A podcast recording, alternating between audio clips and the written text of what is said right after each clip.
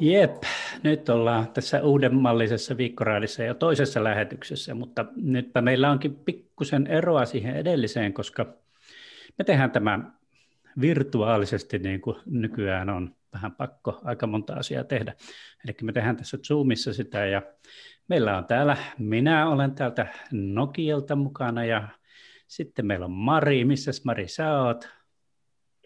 Viirin kankalla kotona eli Rovaniemelle, eli Mar- Mari Molkoselkä meidän, meidän tuttu, mutta tällä kertaa ihan special guest starina tässä. Ja Jaakko. Mie olen täällä Rovaniemellä Sahan perällä kotitoimistossa. Pakkanen paukkuu ja, ja aurinko paistaa. Mutta eiköhän mennä suoraan asiaan. Mä voisin luetella vähän, että mitä meillä on tulossa. Meillä on siis ensin tämä viikkoraatiosuus, jossa käydään läpi kaikkien, kaikki ollaan tuotu tähän vähän aiheita ja käydään niitä sitten läpi ja sen jälkeen meillä on haastattelu. Jaakko soittaa tuolla Roosa Kostalla, joka on, no mä uskaltaisin sanoa, nouseva tähti Rovaniemeltä. Koste. Koste. Sanoinko mä taas Kosta? Sanoit. No niin, se on tokikin Koste, mutta kohta kaikki tietää hänen nimensä paremmin kuin minä. Ja sitten meillä on loppukeskustelu, jossa, jossa keskustellaan sitten tästä koronatilanteen tuomasta ongelmasta etenkin tuonne, tuonne tuota, kulttuurialalla. Viikko Raati.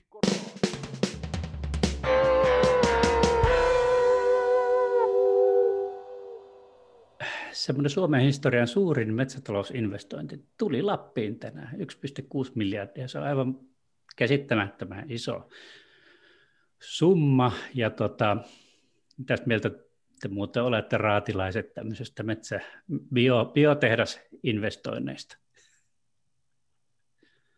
No, no. hyvähän se, että investointia tulee Kemille ja Lapille, ja sitä on tullut niin paljon huonoja uutisia, mutta kyllä nyt kun on tuo ilmastohätätila, niin kyllä me biodiversiteetti ja ilmastoa myös tässä miettisi, että kiinnostaisipa tietää ne vaikutukset myös.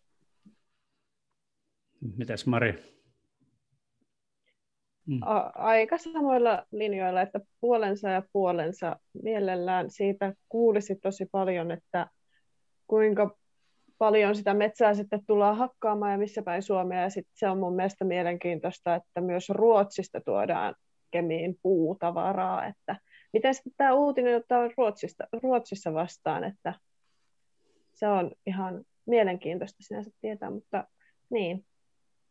Työpaikat on aina positiivinen asia, mutta on sillä myös toinen puolensa.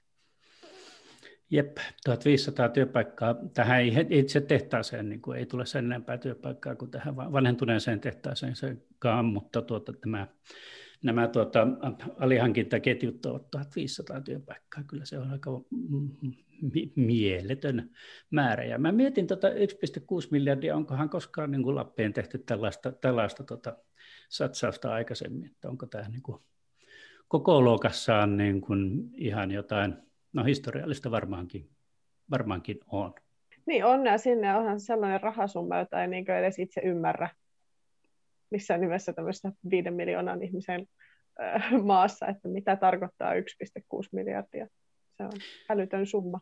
Kyllä, ja voisin vähän tämän uutisen taustalta nyt, tämähän me tiedettiin Lapin kansassa, että tämä uutinen on ehkä tulossa tänään.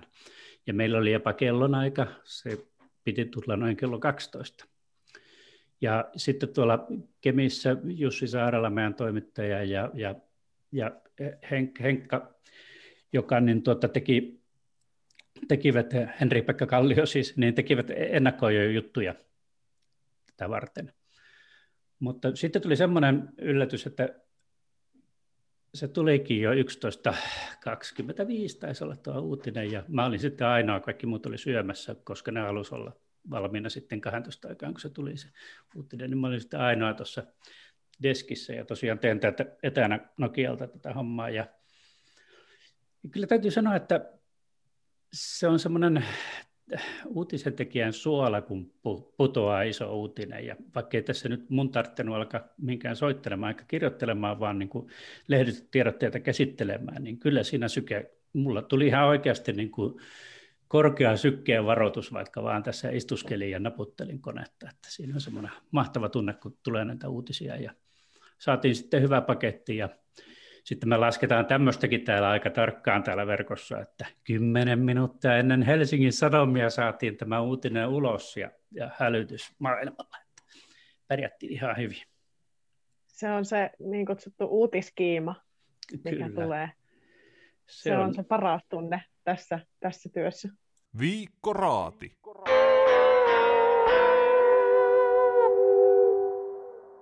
No minä voin tuoda seuraava aihe. Meillä ei ilmeisesti ole mitään muuta puhuttavaa biotuotetehtaasta, mutta siis toinen aihe, mistä me puhutaan, on nuorten vaatteet ja, ja pukeutumistyyli. Pääsin itse siis tekemään juttua nuorten vaatteista ja se ehkä lähti sellaisella pienellä näkökulmalla, että no mikä se on se homma, että nuoret edelleen niitä nilkkojensa paljastelee, eikö heillä tule kylmä, niin lähdin sitten rakentamaan sitä juttua sillä tavalla, että no kysytäänpä nyt nuorilta itseltään, että miten he oikeastaan pukeutuvat. Ja pointti on se, että nuoret ei piittaa siitä, että mitä muut sanovat heidän tyylistään. Ja me veikkaan, että nuoret ei ole hirveästi ennenkään piitanneet, jos joku on tullut motkottamaan, että no mitä sinä nyt tuolla tavalla pukeudut. Mutta sellainen on tyypillistä ehkä nuorille, että varsinkin yläasteiässä kiinnostaa se, miten muut pukeutuu ja miten muut näkee sun tyylin. Niin halutaan ehkä kuulua enemmän joukkoon. Niin, mua kiinnostaa kuulla, että oletteko te halunneet kuulua joskus joukkoon? No mullahan on omasta nuoruudesta 20 vuotta, niin kyllä me muistan, että silloin oli noloa pitää pipoa pakkasella ja sitten myös pitkät kalsarit oli noloa. Ja kyllä siitä kärsi sitä nolouden välttämisestä, mutta me uskon, että tämmöinen on kyllä ikuinen ilmiö, että ihmiskunta ei pääse tästä yli. Että kyllähän niin kuin jo muinaisessa Egyptissä paheksuttiin, kun nuoriso käyttäytyy niin vallattomasti. Niin tässä täytyy sanoa, että tässä raadissahan on niin tuota kolme ihmistä, noin, noin vapaasti laskettuna 20 vuoden välein syntynyttä saatte sitten kuulijat itse arvella, että kuka, kuka on missäkin kohtaa tässä aikalijanalla, mutta mä muistelin noita vaatetuspaniikkeja omasta nuoruudestani, ja silloin oli niin kuin selkeä semmoinen paniikki, joka on ehkä tullut pari kertaa sen jälkeenkin, oli nämä tiukat farkut pakkasella. Ja meitä, meitä tota, poikia varsinkin peloteltiin, että tota, lapsia ei voi tehdä niin, tai, tai ei, ei, ei saa, jos on tiukkoja farkkuja pitää pakkasella. En tiedä, onko tämä lääketieteellinen fakta vai oliko tämä tällainen paniikki vain, mutta se on yksi näitä, mitä mä muistan omasta nuoruudestani. Toki tuota, siihen aikaan niin kun pukeuduttiin, itse on tuota Ylitornialta, Tornionjokin laaksosta, niin niin aika, aika lailla sarkavaatteisiin talvella, kunnes tuli sitten nuorisomuoto tuossa 70-luvulla. Itsehän sitten ää, erottauduin ehkä jollakin hillityllä punk-tyylillä sitten vähän vanhempana, ja sehän ei ollut kyllä vanhempien mieleen ollenkaan. Puuttuivatko he siihen? Siis, kyllä mä sain aika paljon tota, huomautuksia siitä, mutta ei, ei, ei nyt mitään suoria määräyksiä. Me Kittilän yläasteella silloin, kun minä olin nuori, siitä ei ole niin pitkä aika, niin musta oli hauskaa, kun siis mehän käytettiin toppahousuja koulussa, niin kaikilla oli sellaisia värikkäitä laskettelutoppahousuja. Ja ehkä se oli myös semmoinen muoti, no niin, että nyt on ne burtonit päällä siisteillä tyypeillä. Ja oli myös sitä, että ei aina ehkä ollut pipo päässä, mutta sitten välillä oli pipo päässä ja se oli aina se sellainen niin kutsuttu kortsupipo. Mutta olemme vaatteita käytetty, mutta sitten sellainen kenkämuoti oli jossain vaiheessa, että aika monet tuli reinot jalassa kouluun. Oli sitten talvi tai kevät. Mutta reinot oli semmoiset niinkä siistit kengät. en tiedä, mutta aika hauskoja juttuja oli sinänsä yläasteikäisillä ainakin. Entäs Jaakko, sä oot tästä porukasta ainoa urbaani nuori ollut, että kun me ollaan yli Torniolta ja Kittilästä, niin mitäs Rovaniemellä silloin kaikki uusimmat nuorisomuodit vuoden viiveellä vai miten se meni? No, miten, me oli itse hippi. Mulla oli nahkahausut The Doors ja Jim Morrisonin innostavana, mutta ei minusta ollut muita hippejä, mutta me hengailin sitten niin kuin kaiken maailman hoppareiden ja hevareiden seurassa tuolla Korkealavaaran yläasteella ja lukiossa. Kyllä, mutta kyllä silläkin manifestoitiin sitä omaa persoonallisuutta pukeutumalla ja pukeutumalla haastavasti. Kyllä siitä sai kuulla, jos oli pitkää tukkaa kylillä. Ja vanhemmiltakin saattoi tulla palautetta. Semmoinen ehkä piirre, mitä nyt on huomannut sit näissä nykynuorissa, joihin itse tavallaan lukeudun, mutta ehkä itsellä on tapahtunut se, että mun semmoinen oma tyyli on jo vakiintunut. Se on ollut vaiheensa, mutta se on pysynyt aika samana useamman vuoden ajan. Niin inspiraatiota haetaan ihan selkeästi sosiaalisesta mediasta. Et Instagram ja TikTok oli ne asiat, mitkä tuli vahvasti esille, Et varsinkin TikTok. Et sinne, siellä näkee paljon erilaisia ihmisiä. Sieltä löytyy esimerkiksi tyyppejä, jotka pukeutuu viktoriaanisiin tai historiallisiin vaatteisiin, tai sitten tällaisia e-girleja, eli nuoria, jotka ovat vähän niin kuin koottityylisiä, mutta söpömpiä ja vähän värikkäämpiä, mutta samanlainen mentaliteetti on, että vähän masentaa ja ollaan kotona tietokoneella ja pelataan. Mutta mitä tällaisia, niin jos nyt on e-girleja, niin mitä teidän aikana on ollut?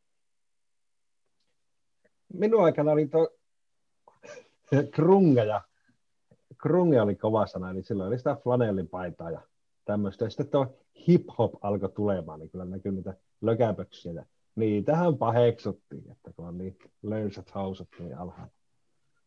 Jos puhutaan taas 70-luvusta ja miksei 80-luvun alustakin, niin oli pikkusen vähän, vähän vaikeampi näitä kansainvälisiä trendejä löytää, koska ei ollut internettiä ja suosikkia ja ja, ja niin tota, ehkä, ehkä soundiakin luettiin niin kuin tässä, tässä mielessä, että löydettiin jotain. Ja televisiossa aina silloin tällä oli nuoriso-ohjelmia, mutta nekin oli aika, aika harvassa. Että tota, mutta kyllä mä luulen, muistan, että se punk-tyyli aika, aika hyvin kyllä näistä suomalaisistakin nuorten lehdistä sitten löytyi. Ja... Semmoista minä olen lukenut paljon, että ennen vanha niin, no, niiden eri tyylien väliset rajat oli aika korkeat, että saattaa tulla turpaa vaikka rokkareilta ja punkkareilta ja toisinpäin. Että oliko siellä ylitornilla tämmöistä vaaraa? Kyllä siis ihan, ihan oikeasti enemmän oli niitä huhuja, että jos Helsinkiin menee, niin rautatieasemalla saa varmasti turpaan, jos on punkkarityyli. Ja taisi tais joku mun kaveri niin kuin jostakin pakoon siellä, itselle ei vastaavaa ollut, ollut tuota koskaan kokemusta, mutta, mutta kyllä se Helsingin niin kuin, rautatieaseman tunneli ja, ja rautatieaseman ympäristö oli, oli varmaan silloin ihan oikeastikin pikkusen, pikkusen vaarallinen paikka ja siellä siitä, siitä peloteltiin kovasti. Ja kyllä sen diinarit, diinarit oli näitä, diinarit oli näitä jotka, jotka antoivat sitten turpaa punkkareille. Ehkä nykyään on tai kun on niin monenlaista, eikä sinänsä mikään ole niin outoa, ja jokainen voi olla outoama itsensä, mikä on aivan upeaa, niin se on hassua edes ajatella, että tällainen aika on joskus ollut, että maailma ei ole ollut näin avoin ja ehkä hyväksyvä erilaisuutta kohtaan. Niin se, on, se on hieno sukupolvi, mikä nyt on nyt elää ja oikeastaan niin kasvattaa itseään ja omaa sitä niin ei, aatetta. kun sen sukupolvi on meidän sukupolvi kasvattanut. No Mari, niinhän se niin. menee. Me kärsittiin no, siitä ja tajuttiin, että tämän, tämän ketjun on nyt lopetettu, loputtava ja ymmärsimme kasvattaa lapsemme eri tavalla. Annetaan pisteet myös teille. Jotka minä aika väkisin otin, mutta tuota, kiitoksia. Viikko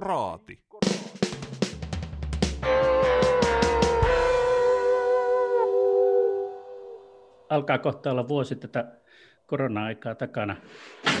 kuinka te jaksatte pitää, pitää tuota nämä koronaturvavälit ja pestä käsiä ja maskit naamalla ja, ja tämmöistä sosiaalista eristäytyneisyyttä yllä? No itse sinänsä olen aika lailla alkanut nauttia tästä siinä mielessä, tai joku päivä sitten mun hyvä ystävä sanoi, että ei vitsi, mä haluaisin vaan baariin. Sitten me itse mietin, että eihän me niin oikeasti osaisi enää siellä olla. Emme tiedä, miten siellä olisi, ja siellä olisi liikaa ihmisiä, ja kaikki olisi liian lähellä, ja hyi. niin me tykkään siitä, että on se omaa tilaa. Tämä on tosi suomalainen kommentti. Mutta että mulla on sitä omaa tilaa, ja mun, mun ei tarvi olla isoissa väkijoukoissa keskellä ihmisiä, vaan saan niin kuin, kaupassa jokainen ottaa muuhun etäisyyttä ja minä otan muihin ystävällisesti etäisyyttä, niin se on aika itse asiassa hyvä tapa myös. Maskeista olen ajatellut, että vaikka korona loppuu, niin todennäköisesti ainakin tulen silloin käyttämään maskia aika varmasti, kun olen itse flunssassa. Että koin aika pahan flunssan tuossa viime viikolla, ja silloin jotenkin konkretisoitu itselle myös se maskin käytön tärkeys, että emme niin halua, että kukaan muu kärsii itseni takia. Ja käsienpesu nyt, se on vaan tavallista. Siakko. Niin, kyllähän ihminen on aika sopeutuvainen eläin. Että kyllä sitä aika hyvin on itsekin sopeutunut. Välillä sitten tulee käytyä jossakin ja sitten alkaa jälkeenpäin miettiä, että oliko tuo nyt hyvä homma. Ja sitten pitää vähän taukoa niistä inhimillisistä kontakteista. Nyt mulla tuo parina viikonloppuna tullut käytyä Helsingissä äänittämässä levyä siellä bändin kanssa, niin sitten siellä on kyllä jotenkin vistoa pyöriä kulkuvälineissä, kun siellä on niin paljon sitä ihmisiä ja suuri osa käyttäytyy fiksusti, niin kuin täälläkin, ja sitten on aina se oma prosenttista prosenttista, joka ilman maskia siellä huutaa menemään, niin siitä jää semmoinen olo kyllä nyt, että voi olla vähän aikaa tässä kotona katsella, mikä on oma fiilis. Sitten tämä on tämä uusi, uusi uhka, joka on tämä muuntovirus, ja tämähän niin kuin tavallaan eskaloitui ehkä, niin ainakin epäiltiin, kun tämä pohjoisruotsalainen akkutehdas, siellä oli tämmöinen rypäs, josta, josta on osa jo ollutkin niin kuin tutkimuksissa on todettu muuntovirukseksi ja siitä levisi Suomeenkin ja jonkun verran niistä myös Lappiin koronavirusta, mutta me emme vielä tiedä, onko se, onko se sitä muuntovirusta, brittiläistä muuntovirusta vai ei. Ja tässä käydään tämmöistä aikamoista skapaa, kun samaan aikaan rokotukset ovat alkaneet hita- hitaasti aivan niin kuin hidastetulla tahdilla. Tuntuu, että ne ei ollenkaan niin kuin pääse alkamaan, mutta tota, saa nähdä, miten tässä käy. Ja mehän tosiaan ei vielä tiedetä, onko se muuntovirus Lapissa, Lapissa kunnolla vai ei. Olin tässä tänään juuri kuuntelemassa, tai ilmeisesti sinäkin kuuntelit tätä STM ja THL tiedotustilaisuutta, ja siellä ei ollut oikeastaan mitään uutta tietoa tästä muuntoviruksesta, koska se, niiden näytteiden tutkimiseen menee jopa viikko viiva kaksi, että saadaan tietää, onko muuntoviruksesta kyse vai ei. Ja se on aika pitkä aika, jos ajatellaan, että tämä on tämmöinen nopeasti, nopeasti leviävä variantti. Mutta toki toivotaan, että ihmiset, joilta koronavirusta on löytynyt, niin pitävät huolta, huolta sitten tuota, tässä karanteenissa olemisestaan. Pakko, pakko kyllä niin sanoa siitä, että, että koska olin tosiaan siinä flunssassa viime viikolla, niin menin syntymäpäivänä niin koronavirustestiin ja jotenkin ajattelin vain, että, no niin, että tässähän pitää sitten elää karanteeninomaisissa tiloissa jonkin aikaa, että varmista, että niin sen tuloksen odottamiseen saakka, niin se tuli alle kolmessa tunnissa. Ja tota, sitten mä niinku tajusin, että oikeasti tämä on aika helppoa. Niin kyllä me niinku kannustan joka ikistä, jolla on ihan vähänkin niitä oireita, niin menemään sinne, koska ei se, se ei vie paljon aikaa. Mun mielestä siellä testauspaikalla, missä itse kävin, niin siellä oli pelottavan vähän ihmisiä. Meidän edellä oli kaksi autoa ja takana kaksi. Että kyllä siellä niinku on ihan hyvä käydä, koska ei se vaadi paljon. Toisaalta meillä oli juttu myös siitä, että, että tämmöinen normi-influenssahan on melkein loppunut, loppunut tuota, kokonaan näiden koronatoimien takia, että, että tuota, ihmisillä nyt ei vaan ole flunssaa. Itse en ole vielä käynyt kertaakaan, kertaakaan tuota, testeissä, kun ei ole edes nuhaa vielä, vielä ollut tänä, tänä korona-aikana. Mulla on jostain syystä semmoinen ilmeisesti hyvä vastustuskyky yleensäkään flunssat ei kovin helposti iske. Mutta koronavirusta pelkään kyllä on jonkinlaista riskiryhmää myös ja tota, on kyllä esimerkiksi täällä etätyöolosuhteissa niin minimissä myös, myös näissä kontakteissa, että onko viikon aikana nähnyt kolme, kolme ihmistä niin kuin kahden metrin etäisyydeltä. Että, että tota, tosi junassa kun tänne tulee, niin siellä sitten on vähän, vähän enemmän ihmisiä, mutta kyllä niissä ihan väljyyttä, väljyyttä on toistaiseksi löytynyt.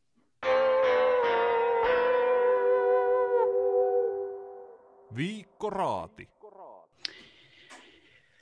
Viimeisenä viikkoraatiaiheena voitaisiin ottaa sellainen poliittinen aihe, kuulkaas, koska tota, tiedättehän te, että meillä on kuntavaalit tulossa 18. huhtikuuta.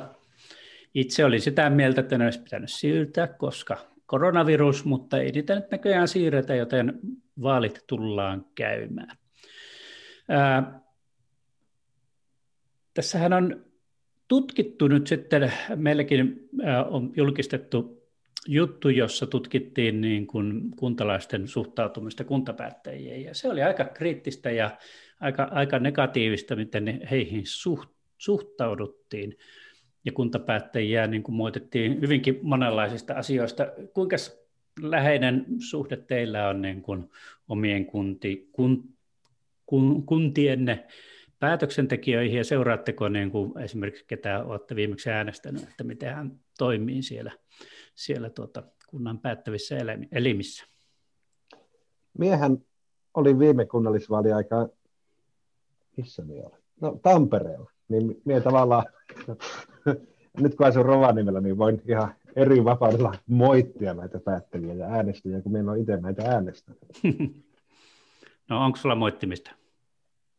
No, on. Kyllähän vaikka tuo, se, mikä front finance-sotku ja kaikki muu tämmöinen epämääräinen suhumurointi ja kaikki, mikä näyttää epämääräiseltä suhumurointilta, niin kyllähän se nyt huonoa on. Huonoa mainosta kunnalla ja huonoa johtamista. Kyllä palataan tuohon, mutta Mari, nyt on pakko sanoa, että Sä oot Kittilästä kotosi, äänestit se Kittilässä, He, jos puhutaan huonosta mainiosta ja kuntapäätteistä. En sentään. että tuota, musta tuntuu, että siis mä oon jotenkin aina hienosti väistänyt kuntavaalit. Et varmaan silloin viimeksi, kun oli kuntavaalit, niin mä oon ollut jotenkin muuttamassa Oulun tai ollut siellä ja ajatellut, että emme osaa täällä äänestää ketään. Ja sitä ennen varmaan olen ollut jossain ulkomailla. No kuitenkin, että me en ole niin oikeastaan edes äänestänyt kuntavaaleissa sen takia, että on ollut joku semmoinen elämäntilanne, että ne vaalit on vaan ollut mennyt ja ollut. Niin, mutta siis Kittilän kuntapäättäjistä, no en, en, en kommentoi mitään ihan vaan sen takia, että puolet minun suvusta asuu edelleen siinä kunnassa ja minulla on hyviä ystäviä siellä. Mm, mutta tota, minä koen, että nyt kun me on tänne Rovaniemelle muuttanut, niin äh, me en, siis mun on tosi vaikea päästä kiinni siihen kaupungin päätöksentekoon ja siihen, että ketä tässä nyt edes kannattaisi äänestää. Minkä, mitä niinkö lupauksia he ovat pitäneet, miten he, mulle ei tule sitä viestiä siitä, että miksi mun pitäisi just tätä valtuutettua äänestää, joka on jo ollut siinä tehtävässä. Ja me veikkaan, että monet myös, jotka nyt, tähän, nämähän on myös joka vuosi, kun on, on jotkut vaalit, ne on myös ensimmäiset vaalit, jos se joku nuori vaikka äänestää. Koska viime vuonna ei ollut yhtään vaalia, niin nyt on tavallaan kaksi ikäluokkaa, jotka niin äänestää ensimmäistä kertaa, niin ei heilläkään ole oikein sitä hajua, että no miksi mun pitäisi jotain tällaista tyyppiä äänestää. Se on vähän vähän on semmoinen iso kysymysmerkki itselle, että no, kukas voisi nyt olla. Teen varmaan vaalikoneen ja mietin sen perusteella. Onhan se että joku niin kuin sosiaalinen media ja mediakin vähän niin kuin ruokkii kaikkia skandaalin kärryä ja niin kuin kriisejä ja tämmöistä. Että jos joku siellä puurtaa työtänsä pitkäjänteisesti, niin se ei tavallaan pääse framille. Että sitten saattaa olla liikaakin skandaalit ja rötöstelyt, jotka vie sitä mediailmatilaa. Jep, ja sehän oli tavallaan, kun Lapin kanssa tosiaan teki tätä kyselyä siitä, että kuinka hyvin luottaa kuntapäättäjiin, niin sitä kritiikkiä annettiin, että, että jos kuntapäättäjä on aktiivinen sosiaalisessa mediassa ja menee vähän näiden somekohujen mukana, niin se vähentää luottamusta. Että ei saisi olla sellainen tuuliviiri, että ah, nyt puhutaan tästä, no minunkin pitää sanoa sanani tässä, vaan että pitäisi nimenomaan vähän niin kuin himmailla ja miettiä oikeasti, että mitä sanoo. Niin, ja varmaan tehdä myös niin kuin epäsuosittuja päätöksiä. Nyt kun on vaikka ollut nuo uimahallit ja tuo Rovaniemen kävelykeskusta homma ja se kävelysilta systeemi, joka käynnistetään projektit, käytetään hirveästi rahaa niiden suunnitteluun ja käynnistämiseen, ja sitten kun ne joku vastustaa somessa, niin sitten ne keskeytetään kesken projektit. Ei tuo näitä niin kuin hyvältä päättämiseltä ja johtamiselta, jos noin säikähdetään kaikkia palautetta. Joo, kyllä tämä on surullista olla kat- katsoa tätä nimenomaan Rovaniemen päätöksentekoa, koska siellä ollaan ikään kuin livistetty sieltä vastuusta niin, kuin niin monessa asiassa. Ruokasen kadun silta, jonka mainitsit, on, on semmoinen, koska mä kävelen siitä töihin joka aamu, niin, niin se on, sitä oltaisiin todella tarvittu sitä siltaa. Se on aika vaarallinen alue, mikä, siinä, siinä on, ja, ja tämä olisi niin ratkaissut monta liikenteellistä ongelmaa, ongelmaa sillä alueella, ja sitten sitä ei vaan rakennettu. Ja sinne toiselle puolelle on rakennettu jo liikenneympyräkin sitä siltaa varten, ja nyt se on siellä ikään kuin aivan turhaa. Ja uimahalli, älkää, mä en jaksa aloittaa siitä. Siis hyvänä aika.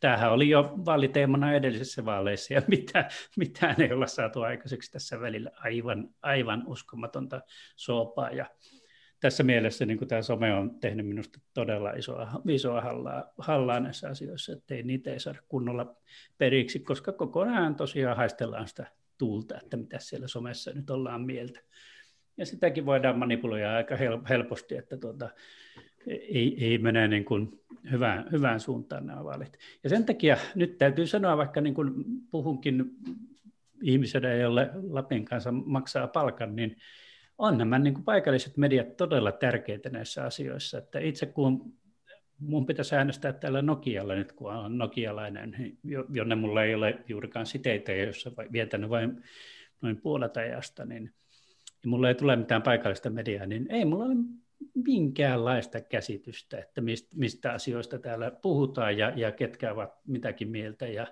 ja tuota, mitä mun sitten pitäisi äänestää. Ja, ja somessa on niin kuin jonkun verran, mä seuraan jotain Nokia-tyylisiä puskaradioita ja, ja ne on niin kuin aika, aika yksipuolista informaatiota, mitä sanon. Sieltä saan, että kyllä minusta niin kuin paikallinen paikallinen media on aivan, aivan avainasemassa ja on, on, on tuota, melkein pakko seurata jotain mediaa, että tietää vähän, että, että miten näitä päätöksiä tehdään. Eihän missään muualla oikeastaan voisi saada, koska aika harva meistä jaksaa mennä katsomaan mitään valtuustostriimejä tai muita, vaikka hienosti ne ovat nykyään tarjolla. Huh, tulipas aikamoinen palopuhe, mutta että paikalliset mediat kunniaan näissä kuntavaaleissa, ehdottomasti. Just se, että niin, kyllä medioista myös huomaa sen, että investoidaanko jossakin kunnassa vai ei, että, että tai itsellä on tosi vahva sinänsä myös kotikunta rakkaus Kittilää kohtaa sen takia, että vaikka nyt onkin ollut kaiken, kaikenlaista, niin silti siinä kunnassa on niin oikeasti panostettu vaikka koulukeskukseen, leville, siis ties minne. Ja mulla tulee aina siellä semmoinen olo, että, että no miksipä en vaikka joskus muuttaisi tänne ja vaikka kasvattaisi lapsia, niin kun täällähän on kaikki. Kaikki toimii ja varmasti monissa muissakin Lapin kunnissa kuntapäättäjät on tehnyt tällaisia hyviä ja rohkeita päätöksiä, niin kyllä me nyt niin rovaniemeläisenä tällä hetkellä sanoisin, että oikeasti rohkaistukaa, tehkää niitä päätöksiä, koska sen takia, että teidät on sinne äänestetty. Hyvin sanottu. Me ollaan liikuttava tulisieluisia nyt, nyt tässä, tässä aiheessa. Huh, ää, tässä vaiheessa voitaisiin lopettaa tämä raatiosuus ja siirtyä kuuntelemaan, kun Jaakko haastattelee Rosa Kostea.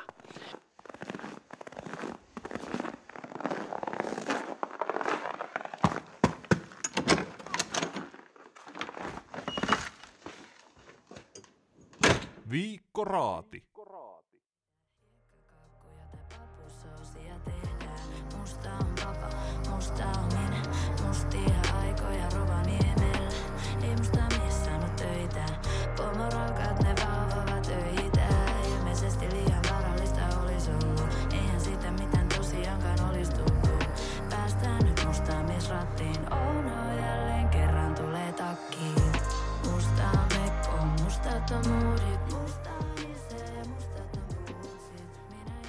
No niin, tervetuloa Rosa Koste Viikkoradin vieraaksi ja onnittelut ensi alkuun Sinkun julkaisusta Musta, joka on saanut mahtavaa, mahtavan vastaanoton. Miltä nyt tuntuu? Kiitos, kiitos ja ihana kun kutsuit vieraaksi. Uh, teillä on tosi hyvä kuulonen meno siellä ollut. Uh, aivan superhyvä fiilis. En osannut ihan odottaa tämmöistä vastaanottoa, mutta olen tosi iloinen ja ihana kuulla, että siihen on voinut jopa samaistua siihen biisiin, että se koskettaa niin monia kuin mitä se on nyt koskettanut. On kyllä oikein hyvä fiilis. Kyllä, tämä on ilmeisesti tosi henkilökohtainen kappale oikeasta elämästä. Kyllä, joo. Eli minun lapsuudesta käytännössä tuo niin kuin tarina. Ja ehkä myös se, että on ollut pitkään haaveena julkaista ja äänittää omaa musiikkia, niin nyt on ihan, että senkin saa, se haave tavallaan toteutuu tässä samalla. Mm. Mutta ja. kyllä. Ja se on varmaan hienoa, hieno tunne, kun tuommoinen henkilökohtainen tarina, niin se koskettaakin sitten muita ihmisiä ja muut ihmiset ottaa se omakseen, löytää se yhteinen yhteys muihin ihmisiin. Kyllä, kyllä. Meitä on moneksi täällä Suomessakin, niin erilaista näkökulmaa on saanut myös sille, sille biisille niin kuin palautteen muodossa, niin se on ollut tosi hienoa kyllä. Kyllä varmasti, ja siinä todella hienosti niin kuin sanotetaan niin kuin fiiliksiä, minkälaista on olla erinäköinen ihminen täällä valtaväestön parissa ja nimenomaan Rovaniemellä. Siitä on tullut tosi paljon taas palautetta. Joo, kyllä. Ja onhan se, kyllähän sitä erottuu, kun on erinäköinen kuin mitä valtaväestö Rollossa varsinkin, mutta muutenkin Suomessa. Ja ehkä myös se historia sillä taustalla, että ollaan tultu todella paljon eteenpäin, mutta että on paljon kehitettävää vieläkin ja ehkä se raju tilanne, kun katsoo taaksepäin, vaikka just omien, omien vanhempien kun he on tuota, vaikka isäni, eli papaksi sanon häntä, niin muuttanut tänne Rovaniemelle, niin silloin ei ole suoraan sanottuna saanut vaikka töitä sen takia, kun on sen näköinen kuin on. Niin on siinä paljon niin kuin käsiteltävää nuorena ihmisenä sillä, että miksi, mistä nämä asiat johtuu ja miten minä tässä, mitä minä olen tässä yhteiskunnassa ja ne on isoja kysymyksiä ja tuota, kiitos, kiva, jos on, ää, tulee läpi siitä tekstistä ja se on ihan omin sanoin vaan leväytetty paperille tämä niin kuin tarina. Kyllä, ja sehän on taiteen voima, että sä pystyt minullekin kommunikoimaan sinun tarinaa ja mm. tehdä se ymmärrettäväksi myös minulle. Tämä on mahtavaa mm. kuunneltavaa. Ja se on myös hienoa, että siinä biisissä tulee ilmi se, että hommat on mennyt eteenpäin ja kehittynyt. Niin, kyllä. Ihan siinä musiikin niin kuin tekemisvaiheessa ja sitten julkaisussa ja näin, niin kyllä siinä on tultu paljon eteenpäin. Pystyy paljon tekemään itse, mikä on tosi kiva, koska monesti se inspiraatio ja motivaatio löytyy siitä läheltä niistä ihmisistä. Rovaniemelläkin on paljon tekijöitä, niin että pystyy täällä omissa nurkissa tekemään uh, hienoja, hienoja juttuja ja julkaisemaan niitä sitten. Ja että voi näinkin levitä niin kuin tämä biisi on nyt levinnyt, niin se on ihan siistiä kyllä. Ja. Miten sulla on tuo Kähinä Pate ja Rosvo ollut mukana tuottamassa, niin miten se yhteistyö alkoi ja miten he löytyvät mukaan? Joo, no me tavattiin äh, Kähinäpateen kanssa ensimmäisen kertaa varmaan 2011 tai jotain, eli tosi kauan sitten, ja meillä on molemmilla ollut bändit siihen aikaan, äh, niin sitä kautta tiedettiin toisemme musiikkikuvioista jo, mutta sitten äh, muutama vuosi sitten tavattiin uudestaan täällä Rovaniemellä ja tuli puheeksi, että teeksi vielä musiikkia teeksi ja voi vitsi, onpa siistiä, että pitäisikö mennä maanantaina vaikka studiolle saamaan ja me mentiin ja sitten oikeastaan sinä iltana syntyi se fiitti, minkä minä hänen levyllä lauloin, tämä pahoillani. Biisi sitä Modus Vivendi-levyltä, joo, ja sitten me tajuttiin, että nyt meidän pitää tehdä tätä, että yhdessä hyvää musiikkia. Ja on tosi, me ollaan tosi samalla aaltopituudella ja pystyy luottamaan siihen toiseen, niin on tosi kiva tehdä yhdessä ja uh, se kokeilee, kähinen kokeilee paljon kaikkea ja saattaa spontaanisti syntyä tosi paljon uutta, vaikka kun ollaan studiolla vaan tai vaan kun tavataan, niin tulee mieleen vaan ideoita, niin se on tosi, sitä on tosi hieno seurata. Ja sitten uh, Rosvon kanssa, niin en ole itse päässyt vielä näin kasvatusten tekemään hommia, mutta häneltä on tämä mustan biitti alkuperäisesti lähtöisin. Ja kovia on tekemään hommia nämä molemmat, molemmat miehet. Ja aivan kultaahan nuo biitit on, mitä nyt on Rosvolta tullut ja kuunnellut. Niin tosi siistiä, että heidän kanssa saa tehdä. Kyllä. Ja se on tärkeää, että löytyy hyvät yhteistyökumppanit. Mm, kyllä. Ja oh, sulla oli pidempi EP tuloilla. Onko siinä samanlaista vai erilaista? Minkälaista on tulossa? No joo, on tosiaan Ole varovainen EP tulossa nyt tämän vuoden aikana. Ja tätä R&Btä, souli, soundia löytyy sieltä kyllä. Ja sitten myös vähän letkeämpää, chillimpää, kesäisempää biisiä, myös tämmöistä afrobeat-soundia lisäksi, että siellä on vähän kaikenlaista ja on niin kuin totisen aihetta myös, niin kuin tämä musta, mutta sitten on myös kiva ää, kevyemminkin heijastaa itseään niin kuin yhteiskuntaa sillä, että itsestä monesti ne aiheet siellä on. Kyllä. Ja, Sitä odotellessa. No, ja sulla oli tuossa mustalla mainittu Rovaniemi, niin heijastuuko Lappi mm-hmm. tai Rovaniemi vielä muuten musiikissa? No joo, kyllä se sieltä kuuluu, kuuluu että täällä tehdään. Hyvä. Entä harmittaako sinua, kun nyt on tuo koronatilanne päällä, niin ei pääse keikoille? Sullekin varmaan nyt olisi tilausta tosi paljon, kun kaikki on niin kiinnostuneita. Mitä se ei tuntu? No siis mulla harmittaa jotenkin tosi paljon niin kuin koko alan puolesta ja varsinkin tälle rovaniemeläisenä, kun jotenkin surullista ja hämmentävää, kun minäkin olen pienestä asti ravannut aina keikoilla ja kulttuuritapahtumissa ja myös Jaakko Laitinen ja Värrahan keikoilla ja yes. ää, Mustassa kistassa, sanataideilloissa ja kaikissa, että jotenkin harmi vaan nähdä, kun se kaikki ihana elo on silleen hiljalleen kuihtunut, mutta tietenkin täällä tehdään paljon musiikkia ja hyvä, että ihmiset nyt luo ja muuta. Mutta mulla itsellä on sinänsä ollut ihan hyvä tilanne, että minä olen saanut kyllä keikkailla tuttuun tapaan akustisesti kitaran kanssa niin on ruukannut. Ja tuolla Cafe Bar 21 eniten tullut niin kuin iltoja vietettyä sen parissa ja sitten yksityistilaisuuksissa tässä saa syksyn ja talven mittaan.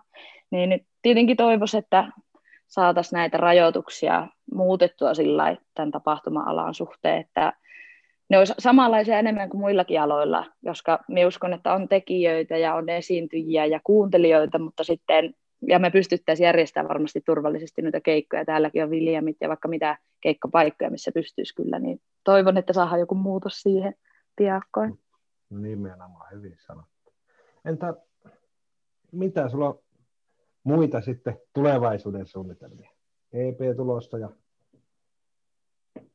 Joo, äh, kirjoittaa aika lailla lisää musiikkia koko ajan ja koittaa äänittää ja julkaista hyvän tahtiin ja tietenkin keikkailla sitä niin hyvin kuin pystyy ja jotenkin nauttia tästä myös hetkestä, kun on saanut sitä omaa ulos ja tämä jotenkin tuntuu tosi hyvältä ja oikealta ja viedä tätä haavetta eteenpäin. Paljonhan niin kuin erilaisia prokkiksia tietenkin on ja tykkään, niin kuin puhuin, että kitaran kanssa soitellaan ja laulella, niin sitäkin puolta ja sitäkin kautta varmasti musiikkia syntyy jatkossakin, mutta nyt mennään tällä RMP-linjalla, mikä on tosi rakas itselleen, niin tämän parissa tämä menee nyt sitten varmaan aika pitkälle.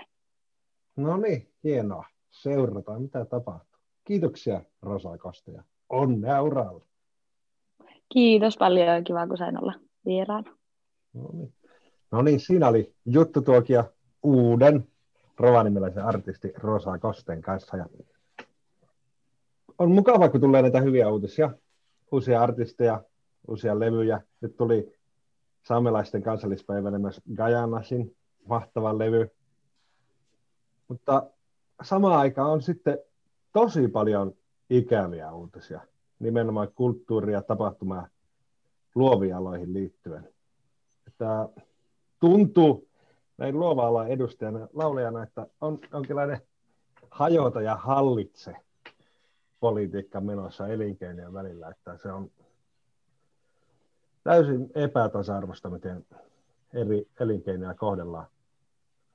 Jos on joku vaikka tila, niin sinne on OK järjestää 300 henkilön yksityistilaisuus. OK, että siellä on 300 ihmistä syömässä ja joku laulaa taustalla. Sitten jos on lauluesitys ja noin yhden euron pääsylippu, niin maks 10 ihmistä, jonka saa sinne ottaa. Että eihän tässä niin kuin elinkeinovapaus toteudu millään tavalla. Eikä sitten musiikki, joka tekee näitä uhrauksia, niin ei meillä ole luvattu mitään korvauksia tästä. Pieniä apurahoja annetaan välillä, mutta aivan riittämättömästi. Tässä on minun palopuhe tämän keskustelun alkuun. Mitä sinä luulet, että, että miten tämä tilanne varsinkin, nyt kun juttelit Rosa Kosten kanssa, että miten, minkälaista kuvaa se antaa koko alasta tällaisille tyypeille, jotka haluaisi tehdä tai on vasta alkanut tekemään kulttuuria? No minusta tämä on niin kuin varsinkin nuorten kannalta ikävä, koska minä itse näin 40 ikävuoden kynnyksellä, niin mullehän yksi vuosi merkittää vähemmän kuin nuorelle artistille. Ja vaikka Rosalla olisi nyt mahtava momentum, tuo kappale on saanut hirvittävästi huomiota, mutta hän ei pääse keikoille sitä edistämään, niin kyllä se on erittäin raakaa näin nuorille artisteille. Ja sitten kuitenkin kävellä kaupungille ja nähdä, että siellä on karaoke raikaa ja baarit täynnä.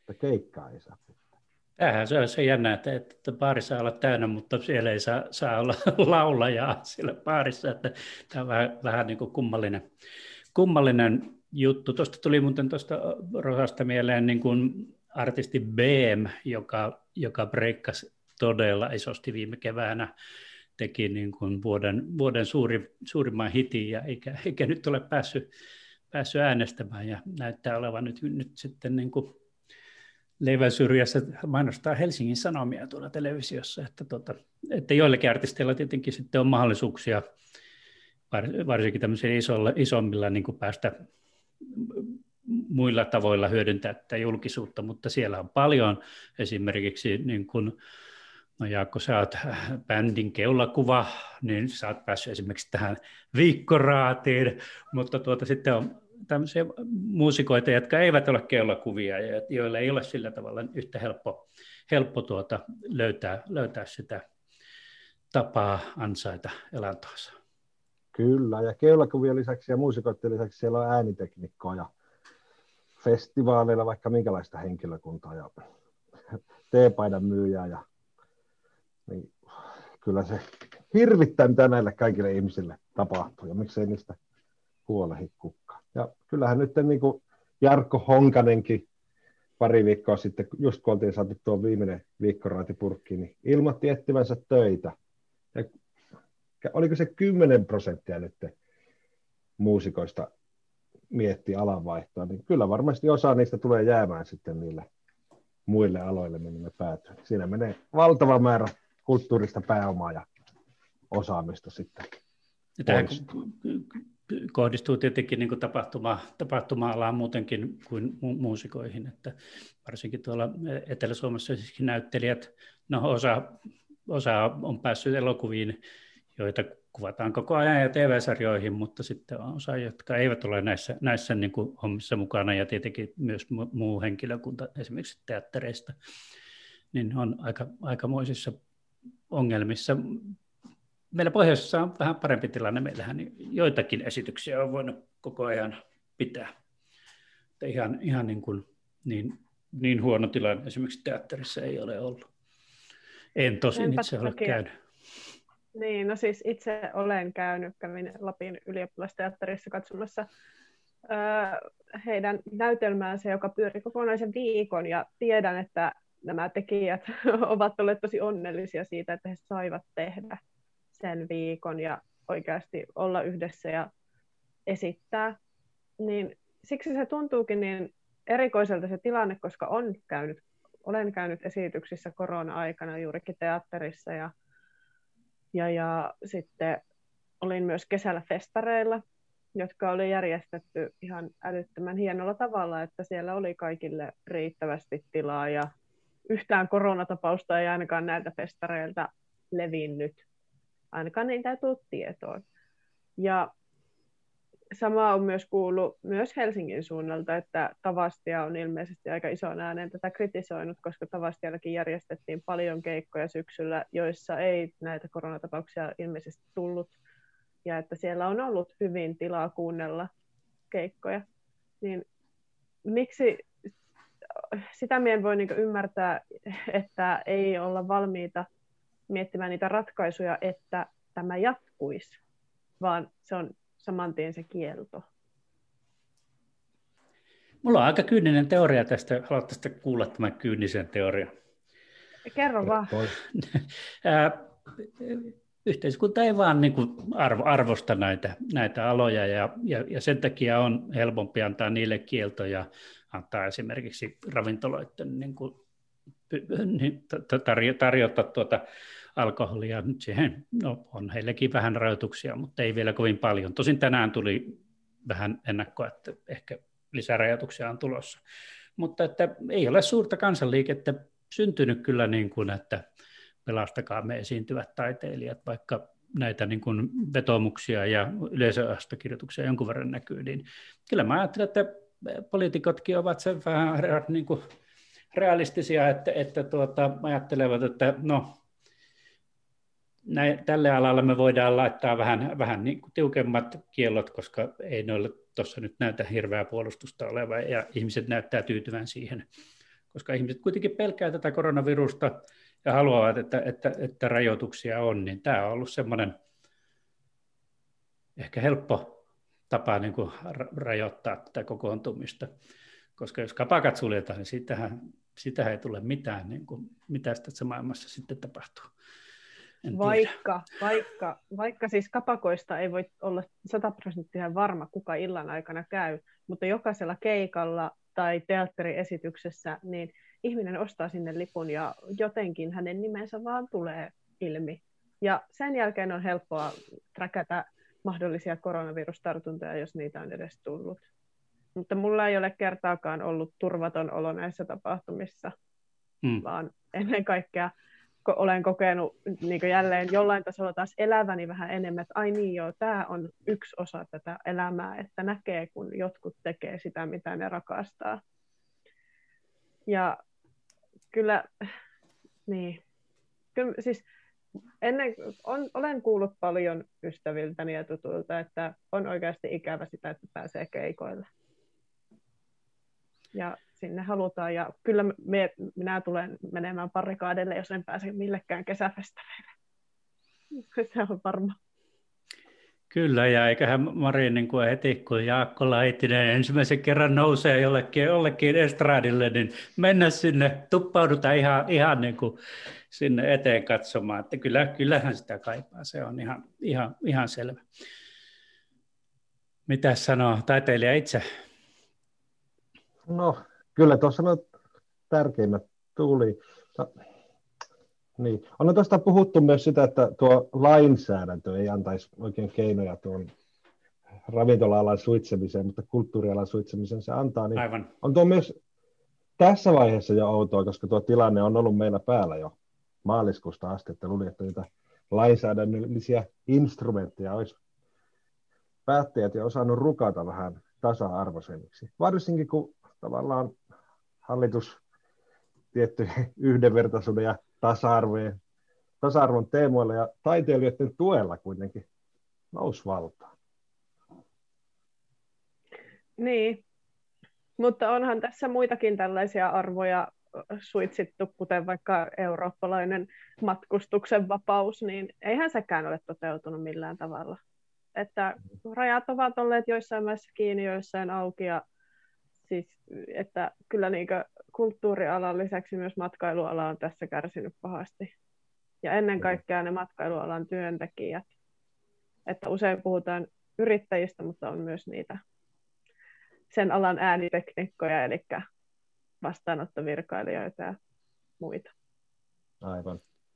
Suurta konkurssiaaltoahan me ei ole vielä nähty, ja, ja koska niin kuin tuet on, on kuitenkin ja tämmöinen ko, ko, konkurssi este on ollut, että, että on tuettu niin tuota yrityksiä, mutta sehän on nyt loppunut ja nyt odotetaan, että näitä konkursseja alkaa sitten tulemaan. Äh, tosin jotkut, jotkut tota, kyynisemmät äh, kommentaattorit ovat sitä mieltä, että, että siinä sitten ikään kuin ne yritykset, joilla, jotka ovat vähiten elinkelpoisia, niin, niin loppuvat ensimmäisenä. Ja tämä ei ole välttämättä niin kuin huono asia, mutta on se, on se aika niin kuin synkkä, synkkä niin kuin ajatus, ajatus tälle, että kun ihmisten elämäntyöt kuitenkin kaatuvat, kaatuvat tässä, niin, tuota, niin kuin yritykset usein ovat.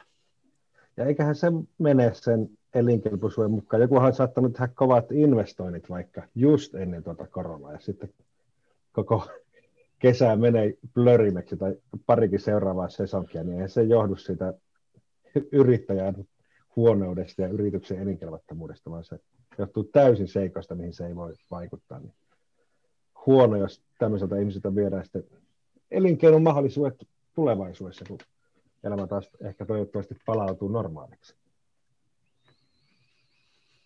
Juuri näin. Voidaanko me sanoa jotain kohottavaa? We are in this together, tai että, että vielä pari kuukautta, kun jaksetaan, en tiedä.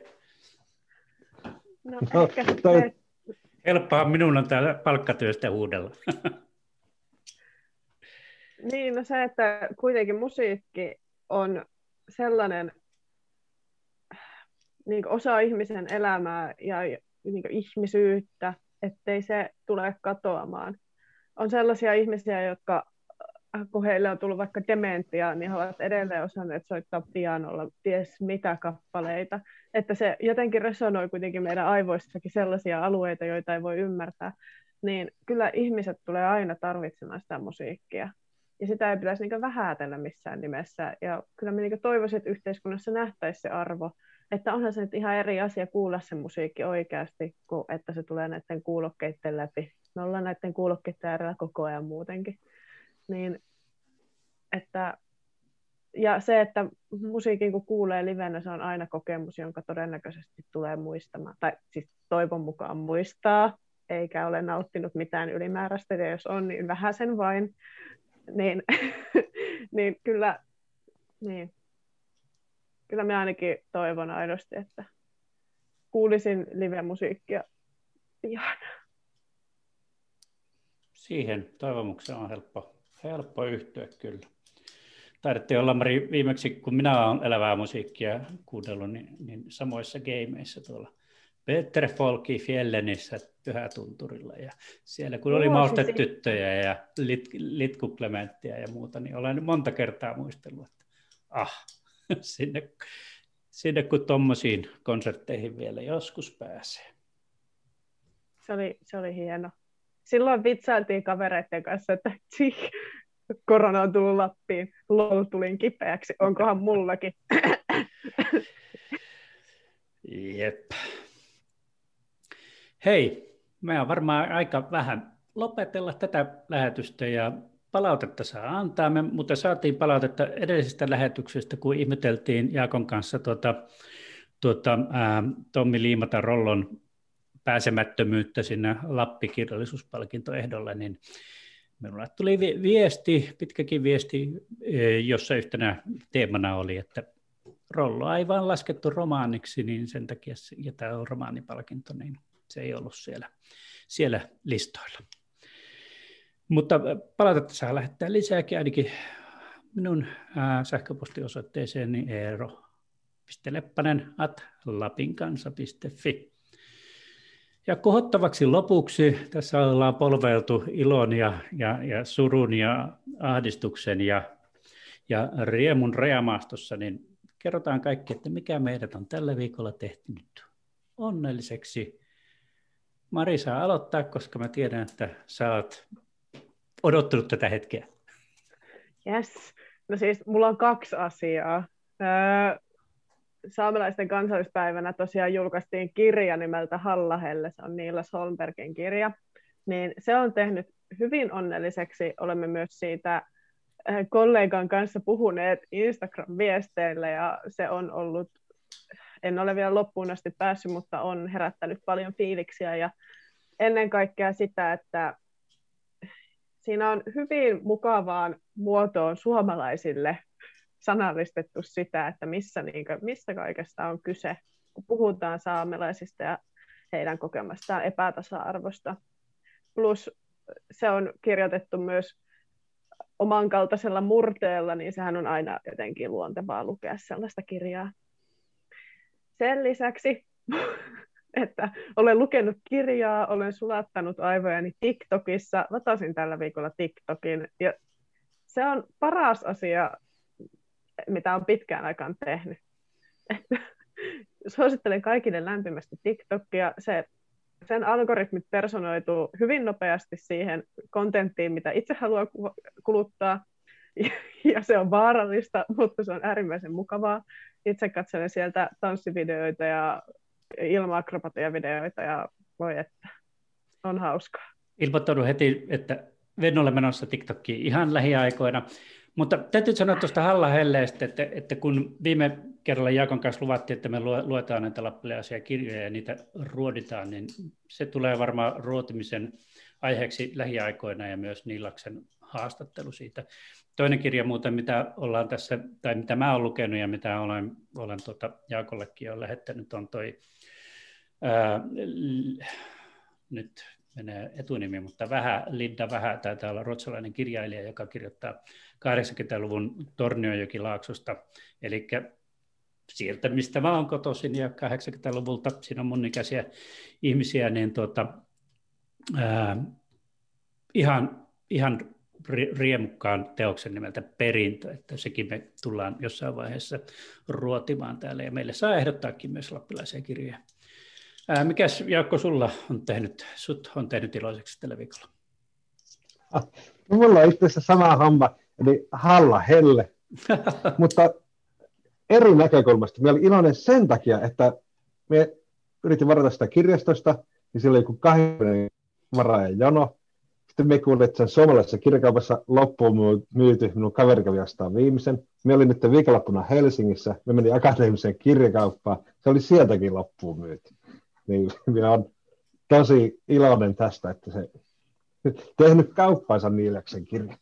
Mutta kyllä Niiles oli aika hyvin esillä tuossa. tuossa. Oli, Hän oli virallinen haastateltava niin kuin saamelaisten kansallispäivän aikana, että tuota, hyvän, hyvän tuota, promon sai kirja.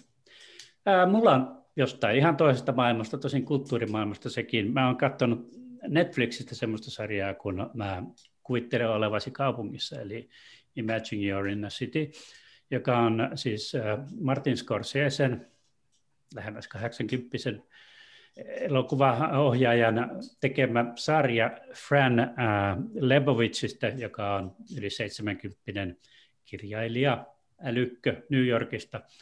Ja sitä on noin kuusi osaa ja nämä on semmoisia 25 minuutin osaa, jossa, jossa tämä Fran vaan kertoilee asioista, kulttuuriilmiöistä ää, lähinnä ja, ja tota, se on vain niin, niin herkullista katsottavaa. Suosittelen sitä kaikille. Kattokaa eh, ehdottomasti niin kuin, ja tänä iltana ensimmäinen osa siitä sarjasta. Se on, se on parasta, mitä on Netflixistä nähnyt aikoihin. Mutta lopetetaanko tähän?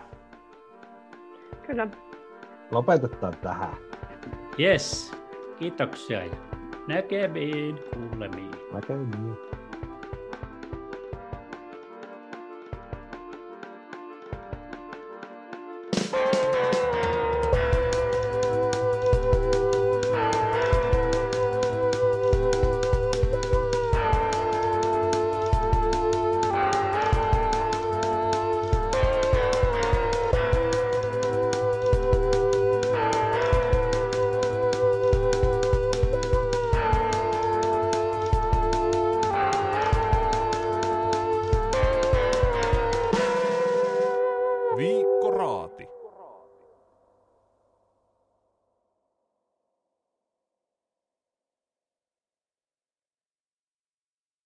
Lapin kansa on osa Kaleva Mediaa. Tieto lisää ymmärrystä. Ymmärrys lisää yhteenkuuluvuutta. Ilman sitä ei ole pohjoista, ainutlaatuista identiteettiä. Kaleva Media. Ylpeä omista juuristaan. kalevamedia.fi